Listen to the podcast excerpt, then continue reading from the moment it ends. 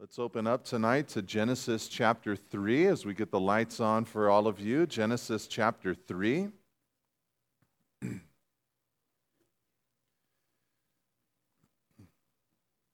and tonight we're just going to cover this uh, one chapter, and that will likely end the pace in the book of Genesis of doing one chapter at a time. And then next week, when we get into chapter 4, we're at least going to cover chapter 4 and 5, and likely we'll even get into chapter 6, a little bit at least. And then uh, we'll be not necessarily off to the races, but we'll be moving at a quicker pace, uh, at least as we go through the book of Genesis. If you need a Bible, go ahead and raise your hand in the air, and we'll get one to you. But uh, Genesis chapter 3, a very important passage in Scripture. And just to remind you, at this point in the book of Genesis, after reading and studying the first two chapters of Genesis, all is well. you know, God has made his creation, it is beautiful. And out of his infinite love, God has created, God has made the world. And he's put his people that he's made in his image uh, on earth, man and woman. And they're in love with each other, they're in love with God. God is with them, they're with Him, they're with each other. Everything is all good after these first two chapters of the book of Genesis. And uh, in the garden that God made for them, the man and the woman existed and everything was good. And the overarching uh, command there in the garden was found in chapter 2, verse 16 and 17. Just as a recap, God had said, You may surely eat of every tree in the garden, but of the tree of the knowledge of good and evil you shall not eat, for in the day that you eat of it, you shall surely die. This verse, or these verses, loom over the events of chapter 3. Uh, we know that this command, this, this prohibition, if you will, that you shall not eat of the tree of the knowledge of good and evil. Uh, they will eat of that tree in this chapter, and along with it will come catastrophic results. You see, as good as everything was, man and woman still had freedom. They were free to obey God or they were free to rebel from God. They were not prisoners to God's desires. They had the ability to disobey him. They were not automatons, they were not robots, human like machines that could only obey God. No, they could obey God, but they could also disobey their designer and their maker. And the tree of the knowledge of good and evil was more than just a test for their obedience, but also a test for their trust. If they ceased to believe that God had given them everything that was good, if they ceased to trust God's nature, that God had given them everything that they needed, they stopped believing God's nature, then they would inevitably eat that forbidden fruit because they would have believed that God is holding out on us. There is something better out there that He has kept from us. In other words, the second they began to doubt and then believe that their doubts were valid, as they doubted God's goodness, they would eat the fruit of the tree of the knowledge of good and evil. So, what this means is that to eat the forbidden fruit was a statement that God, His provision, and His ways were not enough and that they needed more. But to cease from eating or refrain from eating, to say it better, would mean that they trusted God and that they believed that God had given them everything that they needed. Okay, now you guys know the story. We live in a fallen and broken world, so you know what happens in chapter 3 already. Uh, uh you know, spoiler alert. if, if you don't know this, they ate of the fruit of the tree of the knowledge of good and evil. At some point, we don't know how long, it doesn't say, at some point after creation, they grew suspicious of God. And they felt that He was holding out on them, and so they ate the fruit that He had forbidden. Okay, but to get to that point, a nudge was required, and the serpent would provide that nudge. So let's start out reading in verse 1. It says, Now the serpent was more crafty than any other beast of the field that the Lord God had made. He, the serpent, said to the woman, Did God actually say, You shall not eat of any tree in the garden. Now let's stop there for a moment. Okay, this section starts with a serpent, a crafty serpent, it says, who is talking to the woman. Okay, we'll talk about that in a second, but let me first point this out to you. In all of creation, there was no one higher than human beings, right? God made everything else. The pinnacle of his creation was man and woman. And they were to have dominion over all of God's creation. They were to take the raw material that God had designed, they were to develop it, they were to express dominion over the earth. They were above everything. The only one above them was God Himself. And the reason I'm pointing this out is because when the serpent tempted them, the temptation came not from above them, but beneath them. In other words, to submit to this serpent would bring them down rather than bring them up. It would demean them rather than elevate them. And you need to know this because temptation always works this way.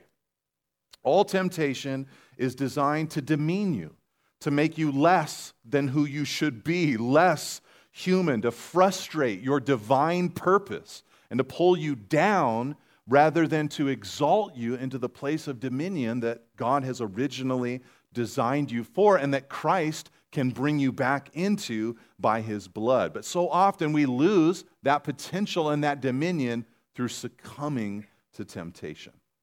Okay, the Bible, though, spends zero time explaining this whole talking snake, you know, episode. It just kind of says it. Uh, Eve doesn't act shocked, you know, like, what in the world, a talking snake? I can't imagine.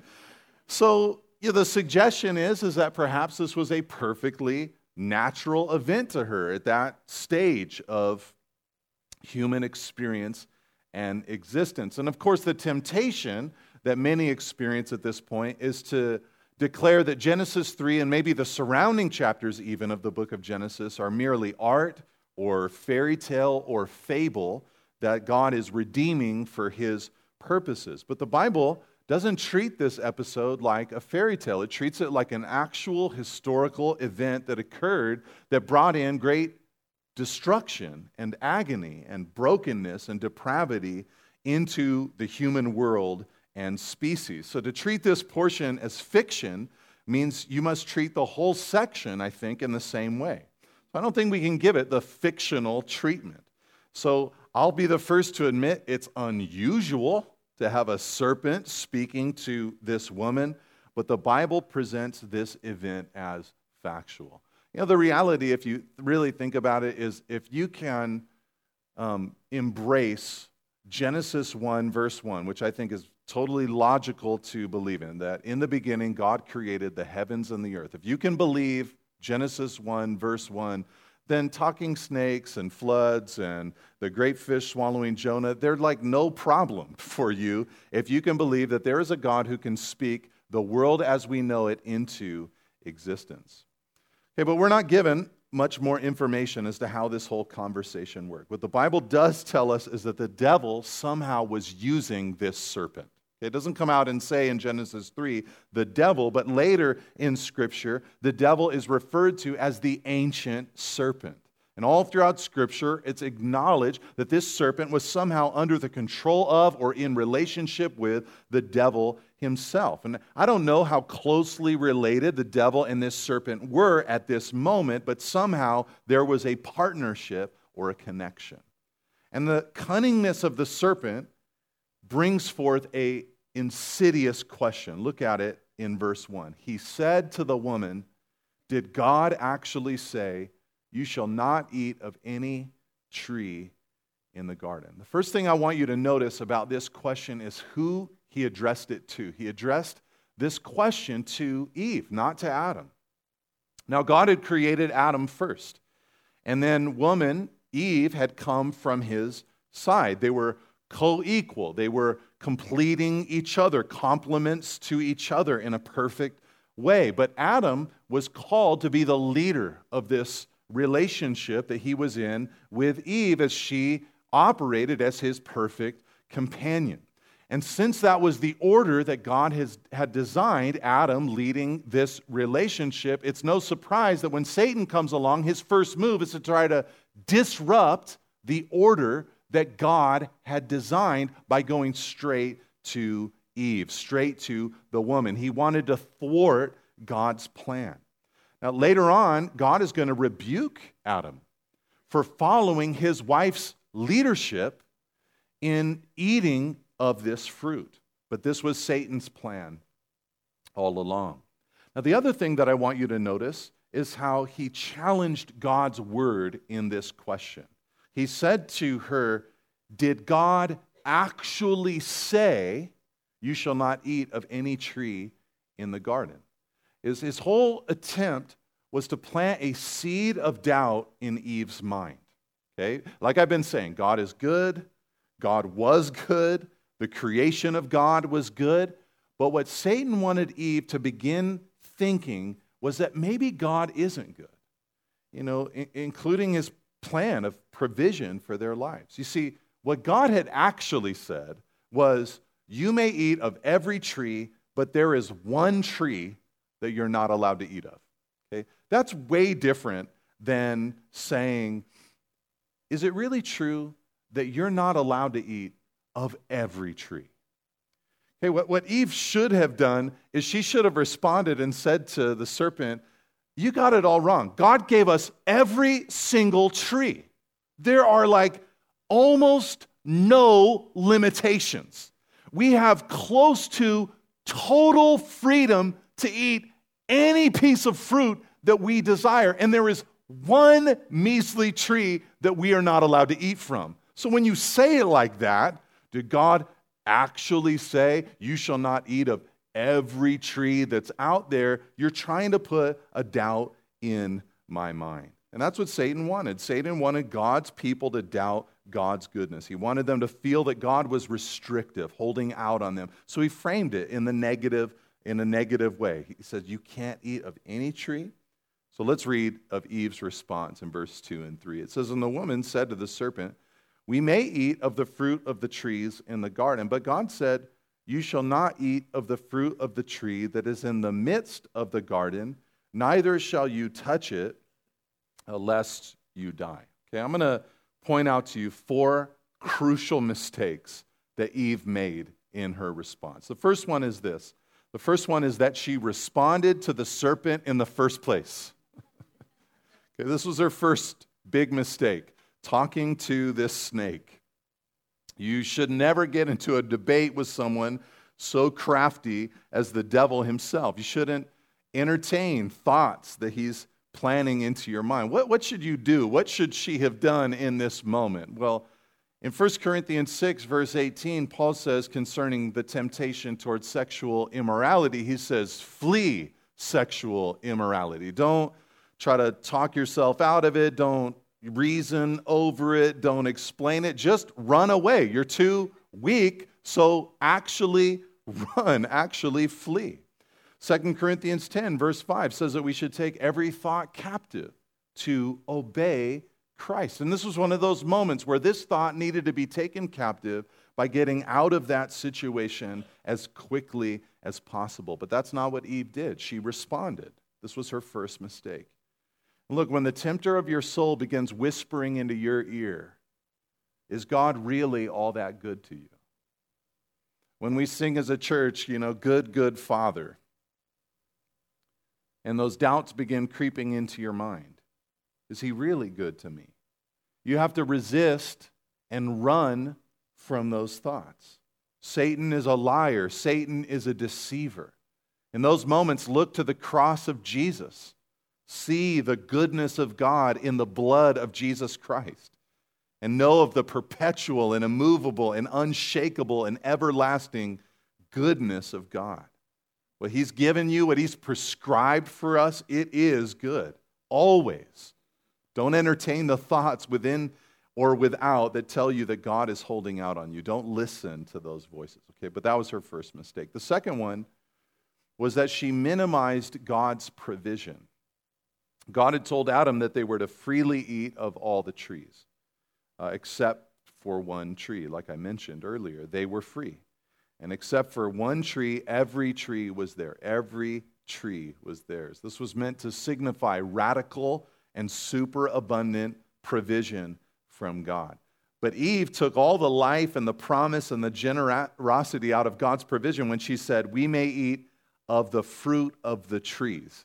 It's like she's saying it in monotone, you know, like, you know, the trees are there and God made them and it's no big deal, but he lets us eat from them, kind of thing. Instead, she should have been freaking out.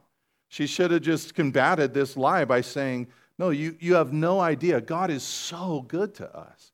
He's built this amazing place for us. My family, we're going to live here for generations. This is God taking care of us, making a paradise for us so that we can enjoy Him and He can enjoy us. But instead, she responded by minimizing, I think, God's provision.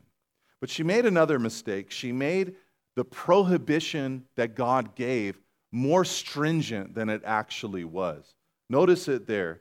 She said that God told them not to touch the tree of the knowledge of good and evil in verse 3. Okay, had God ever said that? Had God ever said, don't touch the tree. No, God had just merely said, Don't eat from that tree. The day that you eat of it, you'll surely die. But she added her own little thing. He, we're, we're not allowed to eat from it, and we're also not even allowed to touch it. You know what this is? This is the introduction of legalism into our world. She took something that God said and she made it more severe, more strict than it had to be.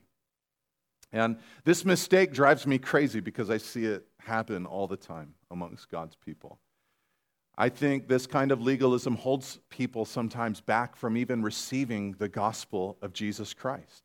You see, Jesus comes along and he offers mercy and grace, and then legalists come along and add to the gospel, and they turn good news into bad news. Look, the reality is the disciple life of Jesus, it's hard enough without legalism. To take up your cross, to deny yourself, and to follow after Jesus, it's hard enough without adding additional rules on top of the requirements of following after Jesus. It's the, best, it's the best life there is, it's a good life, but that doesn't mean that it's not difficult at times. So when legalism comes along and adds to God's word, and says things like, don't drink this, or don't listen to that music, or don't enjoy the simple pleasures of life, don't have fun, I think it is destructive. You know, we, we have to recognize, of course, that there's an ample place in Scripture, places like Romans 14, for us to develop personal convictions that go beyond Scripture. So if you think that God is asking you to deny certain liberties, then go for it. You know, if you think he wants you to throw away your television, throw away your television. If you're never to drink a glass of wine, then never drink a glass of wine. If you're only to listen to worship music for the rest of your life, then only listen to worship music. If you're only to shop at thrift, thrift stores or you're only supposed to eat vegan, like go for it.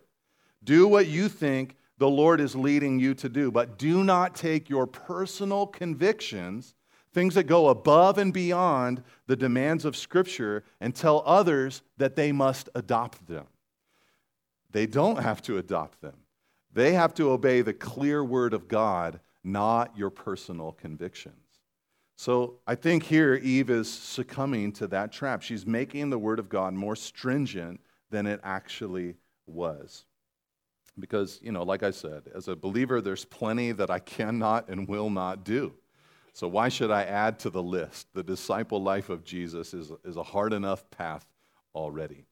But the other mistake that Eve made is that she doubted or weakened the potential penalty for sin in her mind. Notice what she said there in verse uh, 3.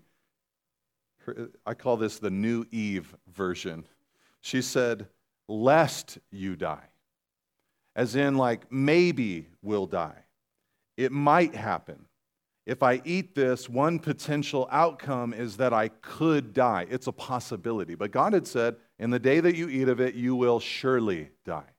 So, what she was doing was lessening, weakening the potential penalty. And all these mistakes that she made stemmed from a lack of adherence to, allegiance to, or knowledge of God's word. You know, she either didn't know what God had said very well, or had forgotten what God had said, hadn't kept herself conscious of it, or had purposefully allowed herself to twist it to her own destruction. But weakness in the word is what led her into error. And this isn't just ignorance about Scripture that I'm talking about, it was a mentality. She came to God's word with doubts about God. She didn't like what, she, didn't like what he'd said, and she thought that he might be holding back from them. And with that mentality, she was sure to poke, poke holes in his word. And as she messed with Scripture, she lost big time. Okay, this helps us prepare for what's coming in the rest of Genesis and through the rest of the Bible. Okay, if, if Eve's disaster was precipitated by her carelessness with God's word, then we would expect that the rest of the Bible, from chapter 3 onward, will be filled with examples of people who clung to the word and were granted victory, who overcame in the face of temptation. And we should expect to find the rest of the Bible declare the importance of the word to us. We should see the scripture valued highly by God. And as you read the Bible, that's exactly what you find. One scholar said it this way He said, The message to Israel and to all God's people should now be clear. A thorough knowledge of the Word of God and an unwavering trust in the goodness of God are absolutely essential for spiritual victory over the world, the flesh, and the devil. So, trusting God, but also knowing and believing His Word. These two things go together and help us to overcome the temptations that we're sure to face in life. Well, let's read what happens next in verse 4 and 5. It says, But the serpent said to the woman, You will not surely die. For God knows that when you eat of it, your eyes will be opened, and you will be like God, knowing good and evil. Now, at this point, Satan has Eve right where he wants her. She was ready to be manipulated by his lies. Her heart had led her to believe that God was not as good as previously advertised. She'd begun thinking about God like a divine bully, demanding too much and unable to discipline like he'd promised. So the serpent just says to her, just suggests it, says it bold facedly and clearly you won't die. You will not surely die. He wasted no time, he mixed no words, and he lied straight to her face. He just said, You won't die. That's not guaranteed. The results that God said would come from disobedience will not come. God doesn't have that kind of power. Now, Satan is a liar, we learn from Jesus in John 8, verse 44, as if we didn't know it already by the time Jesus comes onto the scene. And one of the big lies from Satan is you can sin and get away with it. There are no real consequences for sin. And the crazy thing is, after thousands of years of seeing the chaos and the pain that life outside of God's commandments produces, we still fall for this stupid lie. We still think so often, I can do this sin and get away with it. The catastrophe, the consequences, they won't exist. I won't experience any kind of death at all. But disobedience brings death. And death, as we will see in this passage, has many different forms. Okay, after he lied about these consequences, Satan questioned God's motives. Look at again what he said in verse 5. He said, God knows that when you eat of it, your eyes will be open and you will be like God, knowing good and evil. This is the crux of his whole argument, like we've been talking about all night tonight. He's, he's saying God is keeping the knowledge of good and evil from you. That knowledge is amazing. You should want that knowledge. God doesn't love you because if he loved you, he'd let you have that knowledge. His basic reasoning was this God has kept good back from his people.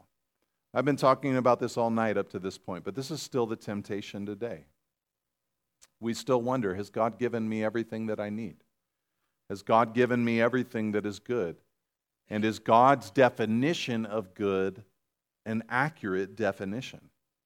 This is what was happening in this moment. Before this moment, Adam and Eve never tried to decide for themselves what was good and evil.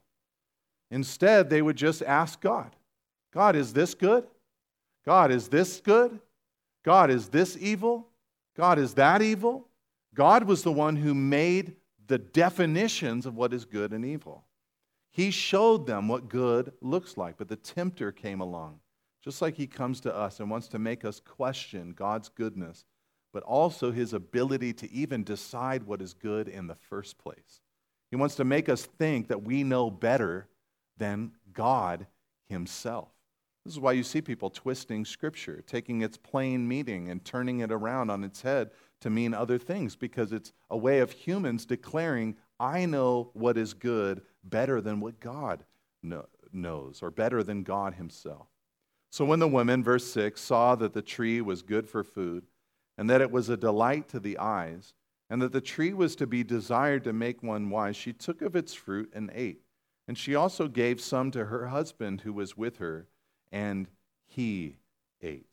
Okay, the conversation concluded, and the woman saw the tree in a whole new light. She just made a decision, and her decision is real simple in verse 6. The tree, it's good for food. And so now she's in charge. She's the one saying what is good, she's the one saying what is evil. God's declarations of what are good and evil don't matter to her anymore. She knew what was good for her. the serpent had awakened something inside of her. Now John said it like this in 1 John chapter 2. He said all that's in the world, the desires of the flesh and the desires of the eyes and the pride of life is not from the Father, but is from the world. And it seems like Eve fell prey to all three of those things that John mentions in 1 John chapter 2. She fell to the desires of the flesh when she saw that the tree was good for food. You know, she just looked at it, her flesh was drawn to it. She fell to the desires of the eyes when she considered the tree a delight to the eyes. And she fell to the pride of life when she thought the tree was to be desired to make one wise. She, she thought vain thoughts of herself and what I could become if I ate of this tree. So, having given herself to the temptation, everything then just happens in rapid succession. The time for the debate is over, the conversation's over, and the way Moses writes it, one action spills over to the next. She takes the fruit, she eats the fruit, she gives some to her husband who was with her, then he ate. It's like the first domino was pushed, and then rapidly everything else happens until quickly this couple that God made had eaten this forbidden fruit. And you probably notice this one little detail that kind of stands out as a shock to the reader as you're kind of going through the story. Her husband was with her. The whole time, Adam was there. If you get into the original Hebrew, actually, everything that is said before in the conversation is spoken in the plural. It's like he was listening in. But the Bible teaches that Adam was far from an innocent bystander. This is Paul's commentary on the event in the New Testament. 1 Timothy 2, verse 14, he says, Adam was not deceived, but the woman was deceived. So Adam wasn't deceived. He knew exactly what he was doing in this, in this moment. He went right along with the temptation. He gave in. In other words, Adam acted with his eyes wide open. Rather than stand up and defend his bride, he acquiesced to rebellion against God. He didn't lead his wife like he should have. He didn't protect his wife like he should have, but instead followed her into error. And God's order was overturned and chaos came into the world. Now, as a comparison to Adam, there's Jesus. Jesus is the better husband. Amen. He's greater than Adam. Adam's sin led to unrighteousness for all of humanity his own bride included, Eve, and beyond them. But Jesus' act of righteousness on the cross leads to perfection for all who believe in him, who become his bride by faith. Jesus is better than Adam. It says in Romans 5, verse 18, that one trespass led to condemnation for all men. That's Adam's sin. So one act of righteousness leads to justification and life for all men. That's Jesus' work on the cross. And we talked about this recently at the beginning of our study of the book of Mark. When Jesus went out into the wilderness, it's the anti Garden of Eden. You know, he was out there starving after 40 days of fasting. Well, uh, Adam was completely full. Uh, Jesus was in the wild, amongst the wild animals. Well, Adam was in a beautiful garden with animals subservient to him or underneath him. J- Jesus was bombarded with the full force of Satan's temptations. All Adam had to deal with was a silly snake, and he fell. And Jesus succeeded where Adam could not. Jesus leads his bride where Adam did not lead his into victory. Okay, let's read of the immediate results, though, of this catastrophic event in verse 7 and following. It says in verse 7 Then the eyes of both were opened, and they knew that they were naked. And they sewed fig leaves together and made themselves loincloths. Okay, right, right away, man and woman were given the independence that they craved. They wanted to decide what was good and evil. They wanted to be independent from God. And right away, they got that independence. But it wasn't as great as they thought it was going to be. First of all, their eyes were both opened, and they realized, they were awakened to the fact that they were naked. Previously, there was no shame in that, but now they're filled with shame. And their immediate response was to cover themselves. So they take these fig leaves and they make a little makeshift outfit for themselves, you know, the first clothing in human history. But it all happened because their innocence is gone. I want you to notice what's happening here. Their desire to be like God made them realize that they weren't even like each other. That's what's happening here. They, they look at each other, they realize we're different from each other. Their shame and embarrassment comes in, so they cover themselves. And that clothing that they made created a visible barrier for their naked flesh from their spouse's eyes. And that visible barrier was emblematic of the spiritual and emotional barrier that they put up that day. And men and women, since that time, have been putting up walls and barriers ever since. You see, they wanted independence, but without God. And once they liberated themselves from God, they came into conflict with each other. This is part of the story of the human existence right now here on earth. Wanting independence, wanting utopia without God, but unable to find peace with each other no matter how hard we work for it. this is part of the reason our sin hurts those who are closest to us. When we sin, a barrier goes up and separation occurs. We have to remember this first result of their sin conflict with each other. But let's move on and see another major uh, result of their sin. It says in verse 8, And they heard the sound of the Lord God walking in the garden in the cool of the day. And the man and his wife hid from the presence of the Lord God among the trees of the garden. But the Lord God called to the man and said to him, Where are you? And he said, I heard the sound of you in the garden, and I was afraid because I was naked, and I hid myself. Okay, if the first immediate result of their sin is that broken relationship with each other, now we see another result of their sin was broken fellowship with God. You know, here's God in verse 8. It just portrays him as walking in the garden in the cool of the day. It's kind of implied like this was a regular event, you know, just something that God would do. He would come into the garden to hang out with his man, with his woman, to spend time in their presence and for them to spend time with him. But instead of man appearing for fellowship with God, for conversation with God, the man and his wife hid themselves, it says in verse 8, from the presence of the Lord. And then this terrible line, it says there in verse 9 that God called out, Where are you? It's one of the saddest lines in the whole Bible. Where are you? Where are you? Where have you run? What are you doing? Why have you left fellowship and friendship with me? Where have you gone? This is the heart of God.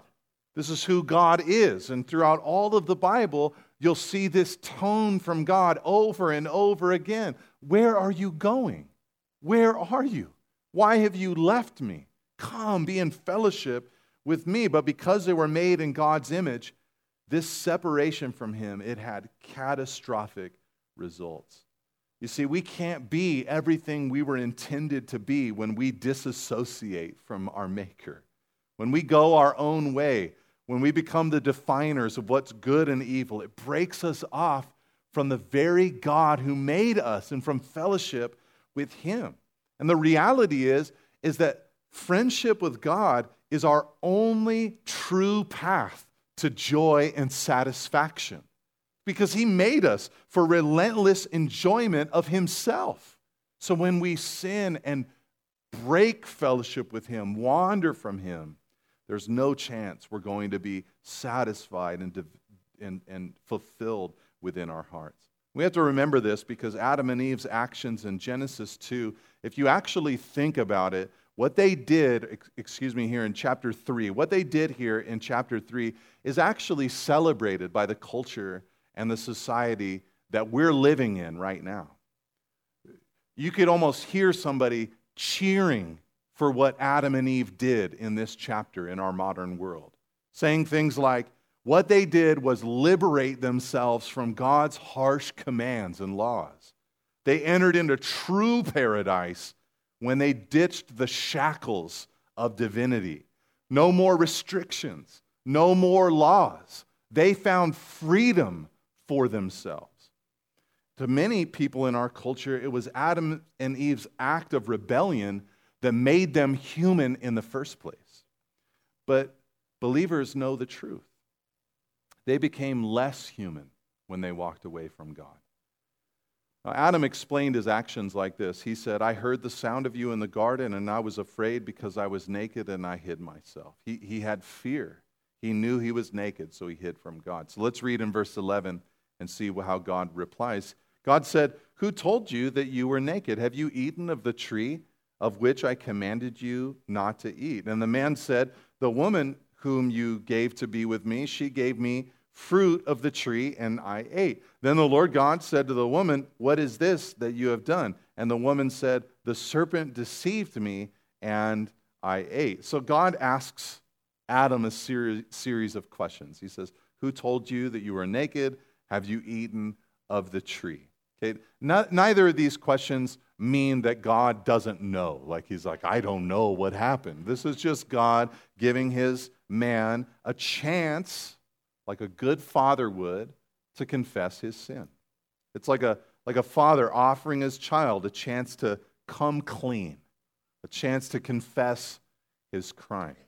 You know, by the way, I just should say it like this, and I hope it doesn't have to happen in your life.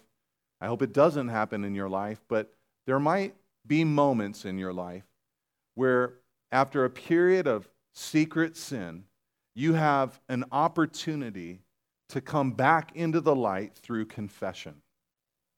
And the day will come, I'm fairly sure of it, where there will be a moment where you'll have a chance. You'll get caught in your sin, someone will discover you uh, something will be found out, and you'll have a chance. It's a little window, it's an opportunity, it's a moment to come completely clean and to totally confess all that you've done. Before God, before key people in your life, you'll have the chance to own up to what you've done and what you've been doing. But here's what happens to way too many people when that moment comes in that moment, too many people excuse their sin, blame it on others, or fail to come completely clean. But every single thing you leave in the dark, it will be exposed. It might be exposed on the day of the Lord, it might be exposed here in this life. But all too often, I've watched someone confess part of their sin the part that they think is safe, the part that they think is palatable to the people that they love. But their fear keeps them from confessing their whole sin. And it just breaks everyone's heart once the full story comes out. and is revealed later. And what they've done in that moment is says they've compounded their sin with more sin, with lies, which leads to even more distrust. So I'm just exhorting you when and if the time comes, confess everything. Get it all out on the table. Let it all be known. Okay, but, but Adam's response, though, is classic. You know, it's just a classic blame shifting party that Adam and Eve just get into. First of all, Adam blames it on the woman. You see that there in verse 12? The woman whom you gave to be with me, she gave me fruit of the tree and I ate. Okay, so you got the first marital fight or tiff here in verse 12. And then not only did he blame his wife, but he also blamed God. He, he, he refers to Eve as the woman you gave me. you know, like she's a dud. okay, then Eve, what does she do? She blames it on the serpent. She says, The serpent deceived me and I ate. Okay, and then that's where the excuses and the blame shifting end because the serpent, you know, Satan, he's got no problem being the instigator of the whole thing. He's like, yeah, I did that, you know, kind of thing. Okay, but I want you to notice something. They blamed whoever they could. They blamed whoever they could. Okay, for Adam, there was no one else on earth except his wife and God. He knew two people. Okay? He knew his wife and he knew the person of God himself. And he blamed those two people for his actions. He literally thought it was everyone else's fault. Okay, rather than take ownership of his sin, he pinned the blame for his failures upon other people. Okay, this is one of those disastrous byproducts of the fall of man. We love to blame others for the way that we are. So we blame parents, we blame teachers, we blame other authority figures. And there's whole methodologies of counseling that are built on this premise. You know, someone else must be the reason you are who you are. So let's dig into the past. Let's find out who did what to you. Let's find out who is to blame. But in Christ, you know what we can do? We can run toward the blame. I think it's Tim Keller who says, you know, the gospel shows me that I'm worse than I ever imagined, but I'm more loved than I ever dreamed. You see, as a believer, I can say, yeah, I'm a great sinner, but I have a great Savior. And there are a thousand things wrong with me. And maybe there have been people or circumstances in my life who have helped draw those things out of me. But they're my flaws, they're in me. But beautifully, by His grace and His mercy, we can embark on the path of healing in Jesus. But it's crucial for us to accept responsibility for ourselves. Okay, now the Lord responds in verse 14 with what many theologians have called the curse. This is what we're living under. He said in verse 14, The Lord God said to the serpent, Because you have done this, cursed are you above all livestock and above all beasts of the field. On your belly you shall go, and dust you shall eat all the days of your life. I will put enmity between you and the woman, and between your offspring and her offspring. He shall bruise your head, and you shall bruise his heel. Okay, God starts with the serpent. Uh, after he talks to the serpent, he's going to then address the woman, and then he's going to address the man, or Eve, and then Adam. But in talking to the snake, he says, Look, you did all this. Cursed are you above all livestock, above all beasts of the field. On your belly you'll go, and on and the dust you shall eat all the days of your life. Okay. In verse 15, it seems clear that God is addressing the devil himself. But in verse 14, he addresses the serpent who was in partnership with the devil. And he tells him that he would crawl on his belly and lick up the dust of the earth uh, for the rest of you know, our experience here on this planet. Okay, now, I don't think that this necessarily means that the serpent before this moment was a, a legged creature. You know, that God now zaps him and takes away his legs, and now he's going to crawl on his belly. The, the text allows for that. It could mean that potentially. Uh, but I think if many of us, if, if we could just, you know, I'm creeped out by snakes. I don't like snakes at all. You know, if people have a pet snake and they're like, you want to hold it? I'm like, why would I ever want to do that? That just grossed me out. I was never one of those little boys that like like catching lizards and snakes and stuff like that. I was never one of those guys. I'm creeped out by them. But if you just stop for a second and think about what they are, it's pretty, it's a pretty marvelous and incredible mode of transportation that they have, right? I mean, it's just like God is so inventive and creative that He would make a species that travels like that. It's just amazing. So, for me at least, I have my suspicions that something changed in the serpent's body at this point. Uh, to me, it, I think it seems that the fact that serpents crawl on their bellies, now from this point forward, it has a new meaning. Uh, like when we get to the flood in Noah's day, after the flood is over with, rainbows are going to have a special significance to God and to humanity, or at least they're supposed to. And it's supposed to be a sign that God is not going to judge the world in that same fashion or way or means by a flood ever again. But if there was a rainbow before the flood, and I don't know that there was, but if there was, it wouldn't have had that significance. And so I wonder if the same thing is happening here that this serpent now, who always was on his belly from creation forward, now it's meant to remind us of the curse that God declared on the earth. And I even wonder if that phobia that I just mentioned, which I think is pretty widespread amongst lots of human beings, has actually been caused by this curse from God.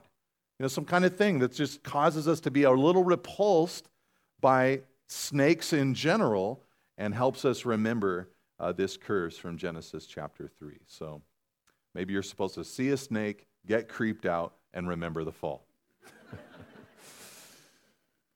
okay, but, but he also said in verse 15, I'll put enmity between you and the woman, and between your offspring and her offspring. Okay, this reads like something much bigger than some kind of everlasting war between snakes and humans. Okay, it reads like a like doesn't it sound like this? Doesn't it sound like a new and perpetual war between our species and the devil's forces? You know, that, that we're at war against him and he's at war against us. That there's just an enmity between human beings and this dark spiritual dimension. And, and without Jesus, it's a battle, frankly, that we just lose in a bad way. It says in Ephesians 2, verse 1 and 2, that we, before Jesus, we were dead in our trespasses and sins which we once walked in. We followed the course of this world and we followed the prince of the power of the air, the spirit that is now at work in the sons of disobedience. We were just dead in our sins. We were following the way of this world. We were following the principalities and powers of darkness. So, this is what Adam's sin introduced a, kind of like a new world order. You had the garden, but now there's a war. Enmity will exist. And he talks about Eve's offspring. That's us. We're drafted into this conflict.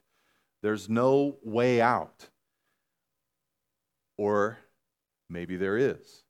Because in verse 15, God hints at the promise of the gospel. He says, He shall bruise your head, and you shall bruise his heel. Okay, the idea is that though the serpent will hurt the offspring of Eve, he, the offspring of Eve, will win the victory because he will bruise Satan's head. In other words, the head injury is greater than the heel injury. The head injury defeats the heel injury. And notice the, the promise, it ditches the idea of war between Satan's team and humanity because there's a shift in the language. Look at how it says it. It's a singular descendant of Eve. It doesn't say that we will bruise your head and you shall bruise our heel. It says he. He will do this. This is widely considered the first implied mention of the gospel after the fall of humanity. Man sinned, and now God says, A day is coming when one of Eve's sons will bruise the head of the serpent. Though Satan has greatly hurt humanity and though he insidiously moved the perpetrators of Jesus' crucifixion, Jesus is the one who wins the final victory and delivers the fatal blow. Like Colossians 2, verse 15 says, Jesus disarmed the rulers and principalities. He shamed them publicly by his victory over them on the cross. And this little verse now becomes, listen to me now, the central theme of the Bible. Satan is warring against humanity. A struggle exists between good and evil. And we'll see it in the very next chapter when Cain kills his brother. Satan is going to win all these little battles, he's going to keep on bruising our heel. But throughout the Old Testament scriptures, Christ prepares to come. And on the cross, Jesus delivers the blow which crushes Satan. And so we're awaiting now his return and the full experience of that ultimate victory of Jesus. Now, the text goes on in verse 16, and it says, To the woman, God said, I will surely multiply your pain in childbearing. In pain you shall bring forth children. Your desires shall be contrary to your husband, but he shall rule over you. So he's addressed the serpent. Now he address, addresses Eve, addresses uh, the woman. And this is regarded as a curse that's pronounced upon uh, womankind. So, besides the satanic war against her offspring, the woman, it says, would have multiplied cha- uh, pain in childbearing in verse 16. And he says, In pain you shall bring forth children. Okay, this might signify the way that birth would have worked had sin not cast its spell upon the world that maybe pregnancy and birth without sin and brokenness would have been pain free experiences. So if you, some of you women weren't mad at Adam before this, maybe now you're like really mad at, that, at him. Okay, but, but that's not the case in our current world, right? It's not a pain free experience. Any woman who's endured labor pains or anyone else who's witnessed that knows that it's a grueling experience. You know, I'm, I've, I've, maybe you've ever had that awkward moment where a woman is talking about the pain of childbirth and there's a man, maybe her own husband there, and he tries comparing it to some pain that he's gone through in life. Just never do that. Just stop talking, walk away. It can't compare, okay? Okay? But the pain that he's talking about, it actually might extend beyond physical pain for a woman, the physical pain of pregnancy or the physical pain of labor, into emotional pain also. Uh, maybe through postpartum depression or the inner angst that mothers endure for their children, uh, or also the physical pains of pregnancy and labor. Women all over the world have endured the adverse effects of the fall. But as with the curse against the serpent, there's a little bit of hope. You know, because in labor, the pain of birth is one thing, but isn't there hope? There's hope of a child being born. And perhaps the pain of childbirth is meant to remind humanity that the pains of this life can, if we allow Jesus to redeem them, work something wonderful for us.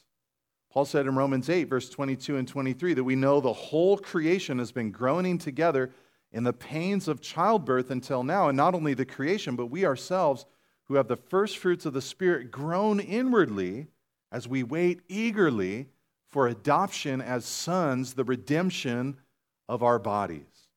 Or Paul said it this way in 2 Corinthians 4:17. He said, This light momentary affliction that he was enduring, he said it's preparing for us an eternal weight of glory beyond all comparison. So that pain in childbirth that had the hope of a child being born can, for a believer, uh, be emblematic of the hope that the ill effects of the fall can produce something beautiful.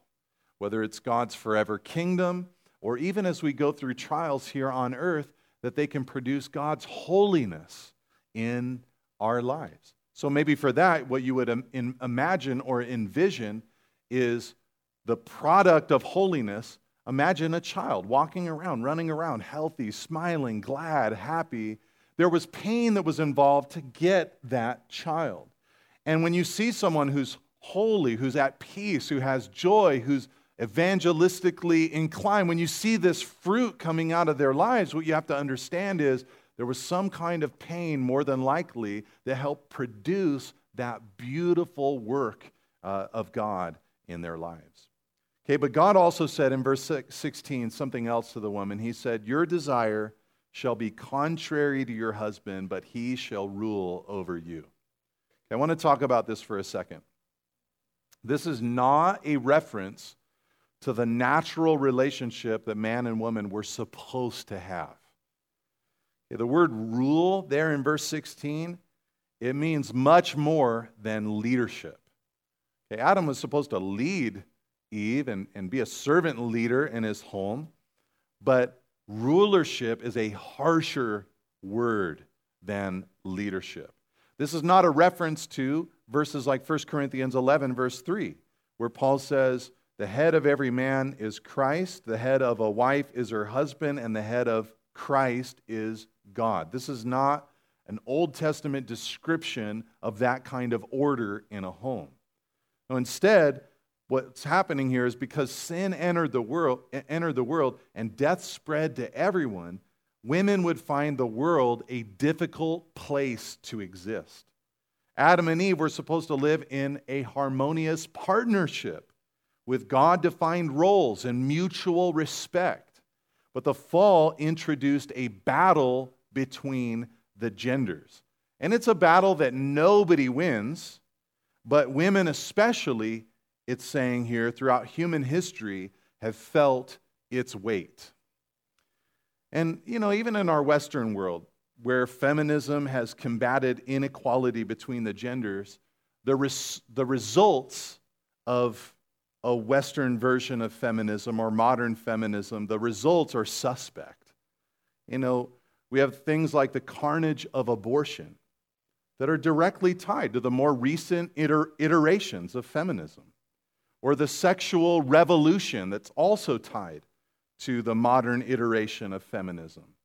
If you really think about it, the sexual revolution has likely given many men what they always wanted commitment free sex under the guise of the virtue of liberating women. It's a sad state that we've created. But listen to me now legitimate and true Christianity, the gospel, it's what actually destroys the marginalization of women that traditional cultures might ascribe. It was radical for Christians when they came onto the scene to introduce and practice a way of life where women had equal status before God.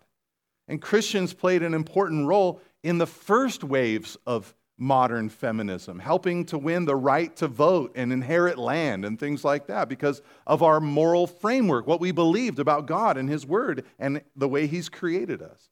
You see, the reality is that you cannot get the philosophical or moral framework for the equal treatment of all people from an atheistic worldview. You just can't. Many have tried to argue for it, but many others have given up even trying to say that atheism logically concludes that we should treat all human beings, regardless of their strength, their ability, their mental clarity, that we should treat them all equally. No, atheism cannot teach that. The survival of the fittest will devalue the lives of some while promoting and valuing the lives of others. Now, the very underpinnings of any movement which honors all of human life it goes back to Jesus. You see, the idea that men and women are equal is not a feminist idea, it's a Christian idea. We know that men and women are equal. We've both been designed by God, we're both one in Christ Jesus. Uh, an author named Rebekah Merkle wrote an article at desiringgod.org, and I'd like to just read a few things that she says on this subject. She said, So, what's wrong with feminism? Honestly, much of it comes down to a fight over definitions. What does equal really mean? Does it mean the same? A Christian believes that men and women are different from each other, with different strengths, different abilities, and different tasks. We don't believe that this difference implies inequality. A feminist, on the other hand, believes that true equality cannot be achieved without sameness. We believe that women are different than men and therefore have to be held up to the standards of what makes an excellent woman, judged on our own terms. A high achieving, admirable woman looks different than a high achieving, admirable man, and she is going to accomplish different things. We Christians, particularly Christian women, need to fight harder to recapture the idea of feminine excellence. Too often, in the name of conservatism, we have bought into the stereotype and embraced the helpless, soft little woman persona, thinking that's what it looks like to be feminine. But we need to study our Bibles and learn to embody virtue like women, obedience like women, ambition like women, wisdom like women, courage like women, faithfulness like women, strength like women. And the reason I read those quotes and share all this is because our response to this portion of the curse should be the gospel, not new wave feminism. We must turn our back, uh, we must turn back to the scripture for its definitions of male and female and our oneness in Christ Jesus. Okay, let's move on to see what God said to the man. In verse 17, he said to Adam, Because you have listened to the voice of your wife and have eaten of the tree of which I have commanded you, you shall not eat of it. Cursed is the ground because of you, and pain you shall eat of it all the days of your life. Thorns and thistles it shall bring forth to you, and you shall eat the plants of the field. By the sweat of your face you shall eat bread till you return to the ground, for out of it you were taken, for you are dust, and to the dust you shall return. Like I mentioned earlier, God rebuked Adam because he listened to the voice of his wife. He sinned by eating of the tree which God told him to avoid. And God held Adam responsible for his own decisions. Didn't matter that Eve had handed him the fruit, he was responsible for himself. He knew better. And resultantly, notice in verse 17, it says that the ground was cursed. Now, in Genesis 2, which we looked at a couple weeks ago, Adam was called to tend the ground. So he had a job. It's not that in paradise there's no work and now there's work after the curse. The difference, though, is that the thorns and thistles were apparently not part of God's original design and they began to develop. In other words, Adam's work before the fall was a seamless and always fruitful experience. But after the fall, he'd have to sweat to eat bread. And his sweat would last all life long until, verse 19, he returned to the very ground that he was cultivating. Now, like I said, in Eden, creation worked in harmony with Adam. Dominion was easy for him to live out. Remember, God gave him the job to name all the animals, and it's like they just kind of came and he names them. Everything's just working out easily for him. He's eating the fruit that is being produced. But here, after the curse, the very soil rebels against man. He can't even get the soil to easily or quickly subjugate itself to him. He can't even have dominion over the dirt, is what God is, is saying. He has to sweat to get a crop. And it's crazy because even today, with all our scientific advancements, we still can't control the dirt. We still can't control nature. Droughts and pestilence, they plague us. We work hard for the little control that we do have, but we're mostly at the mercy of the natural world that we live in. And almost everyone who's walked the earth has discovered the pain of this part of the curse. We labor and we toil to try to stay afloat, to make ends meet, and it seems like it's just never enough. And on top of all this, of all this, death became an inevitable reality. God said in verse 19, "You are dust, and to the dust you shall return." This is meant to be the worst part of the curse. But at the same time, it's also, in a sense, the greatest blessing that's found inside of the curse. because it's through death, if you're a believer, that you escape the grip of this curse and live in God's paradise forever. So, all these curse, curses, they're statements concerning how life now is. And I wanted to say this because some people have thought of these curses as commands that we are to somehow obey. For instance, it's not wrong for a woman to try to avoid pain in childbearing, or for a couple to try to figure out ways to mutually love and respect each other, or for workers to plan ways to make their work less difficult, less burdensome. We're not supposed to just say, well, that's the way it is. This is the fall. We just have to do this. We're going to hate each other. We're going to, you know, have a hard time at work. No, we can try to make life a better place. The point is not that we must obey the curse, but that we will continually be fighting against it. It's just there, it's plaguing us to the very end.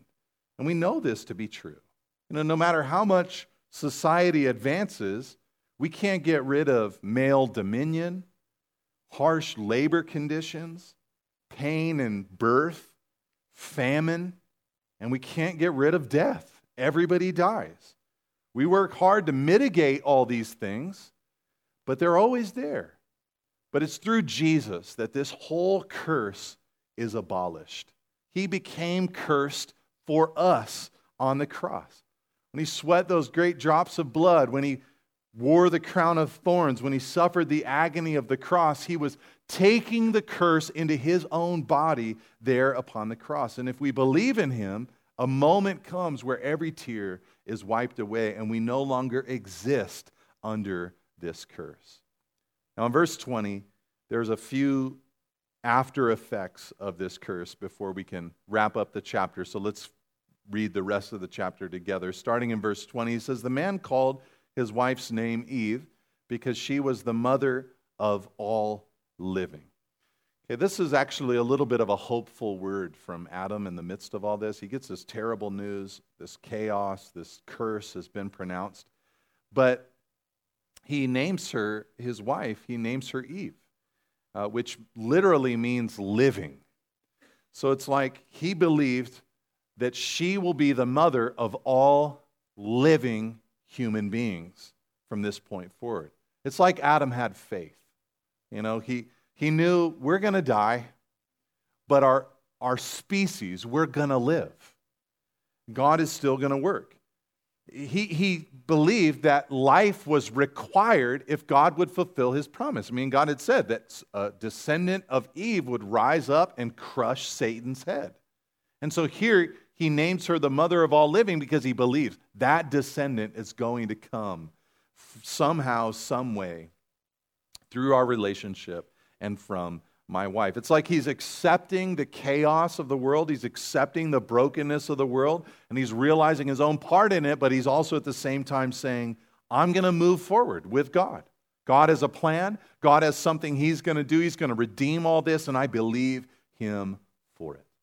And the Lord God, verse 21, made for Adam and for his wife garments of skins and clothed them. Okay, the, the, the garments of fig leaves were not sufficient, so the Lord made these skins, uh, garments out of animal skins uh, for them. A lot of people have pointed out that this clothing for Adam and Eve cost the lives of animals. They had to be covered, Adam and Eve did, so God took care of the responsibilities, the responsibility, and animals died. Blood was shed in order for them to be physically covered. But listen to what is said in Hebrews 9, verse 22. It says, Without the shedding of blood, there is no forgiveness of sins. And many have pointed to this as one of the earlier examples of that, that blood had to be shed in order for sin to be covered or forgiven. And there seems to be a little bit of anticipation in this death of these animals uh, of the sacrificial system that Israel will engage with, which we'll get into in a year or two once we get into Exodus and Leviticus. Okay, at the close of our chapter, it says Then the Lord God said, Behold, the man has become like one of us in knowing good and evil. Now, lest he reach out his hand and take also the tree of life and eat and live forever. Therefore, the Lord God sent him out from the Garden of Eden to work the ground from which he was taken. He drove out the man, and at the east of the Garden of Eden, he placed the cherubim and a flaming sword that turned every way to guard the way to the tree of life. Okay, this is an interesting element. Uh, the interesting element inside this little paragraph is the tree of life. Notice there's a suggestion from God. He says, you know, if, if man is able to eat from the tree of life, he'll live forever. Now, we don't know a lot about the tree of life. I mentioned this a couple weeks ago. You can read about it again in the, at the end of the Bible. It kind of bookends all of Scripture. It appears in God's paradise, the new uh, Jerusalem, uh, by the throne of God, and it bears fruit every single month, and it's there for the healing of the nations, it says in Revelation chapter 22. But even though it's mentioned here and, and at the end of the Bible, the tree of life is never really fully explained in Scripture. Uh, but the idea here is that to banish us from contact with the tree of life, uh, it seems to be a gracious move on God's part. He didn't want us to live forever in the broken, fallen state. He wanted us to be able to, to have newness of life forever uh, with him. Now, some have thought that the, this means then that the tree of life must have been some kind of like uh, Indiana Jones ho- holy grail kind of thing. Like you eat one bite of the tree, fruit of the tree of life and you'll live forever. I think it's more likely that this was sustenance that if you were continually eating it and continually had access to it, you would then live forever. And God didn't want people to live forever in this broken state. And so he banished the Adam and Eve from the garden and sealed off the entrance to the garden with some cherubim in verse 24 who had a flaming sword to guard the way to the tree of life. Now, cherubim is just plural for cherub, which is a type of angel that the people of Israel would learn about later uh, in their journey in the wilderness. It would actually be involved in the construction of their tabernacle, be uh, in, engraved or formed in gold on the uh, lid of the Ark of the Covenant. But here, they're not images, they're actually there. And they've got these flaming swords, and so Adam could not pass that way and go into the Garden of Eden. So the stage here is set. You guys, this is the, this is the what the rest of the Bible is going to be about. God's going to work hard to make a way for humankind to experience a new existence with Him. He's going to turn the, the whole course of human history to make a way for a new and unbroken, sinless creation. And we're going to see kind of one phase of it in the flood which will kind of produce like a second creation, so to speak, a second Adam in Noah and his family. Uh, but that won't be the answer. And all throughout the course of biblical history, we see that different leaders would rise up, different figures would rise up, but they would all be pointing forward to the ultimate figure, Jesus, who would be the one to make the way to provide the new paradise for his people who believe in him.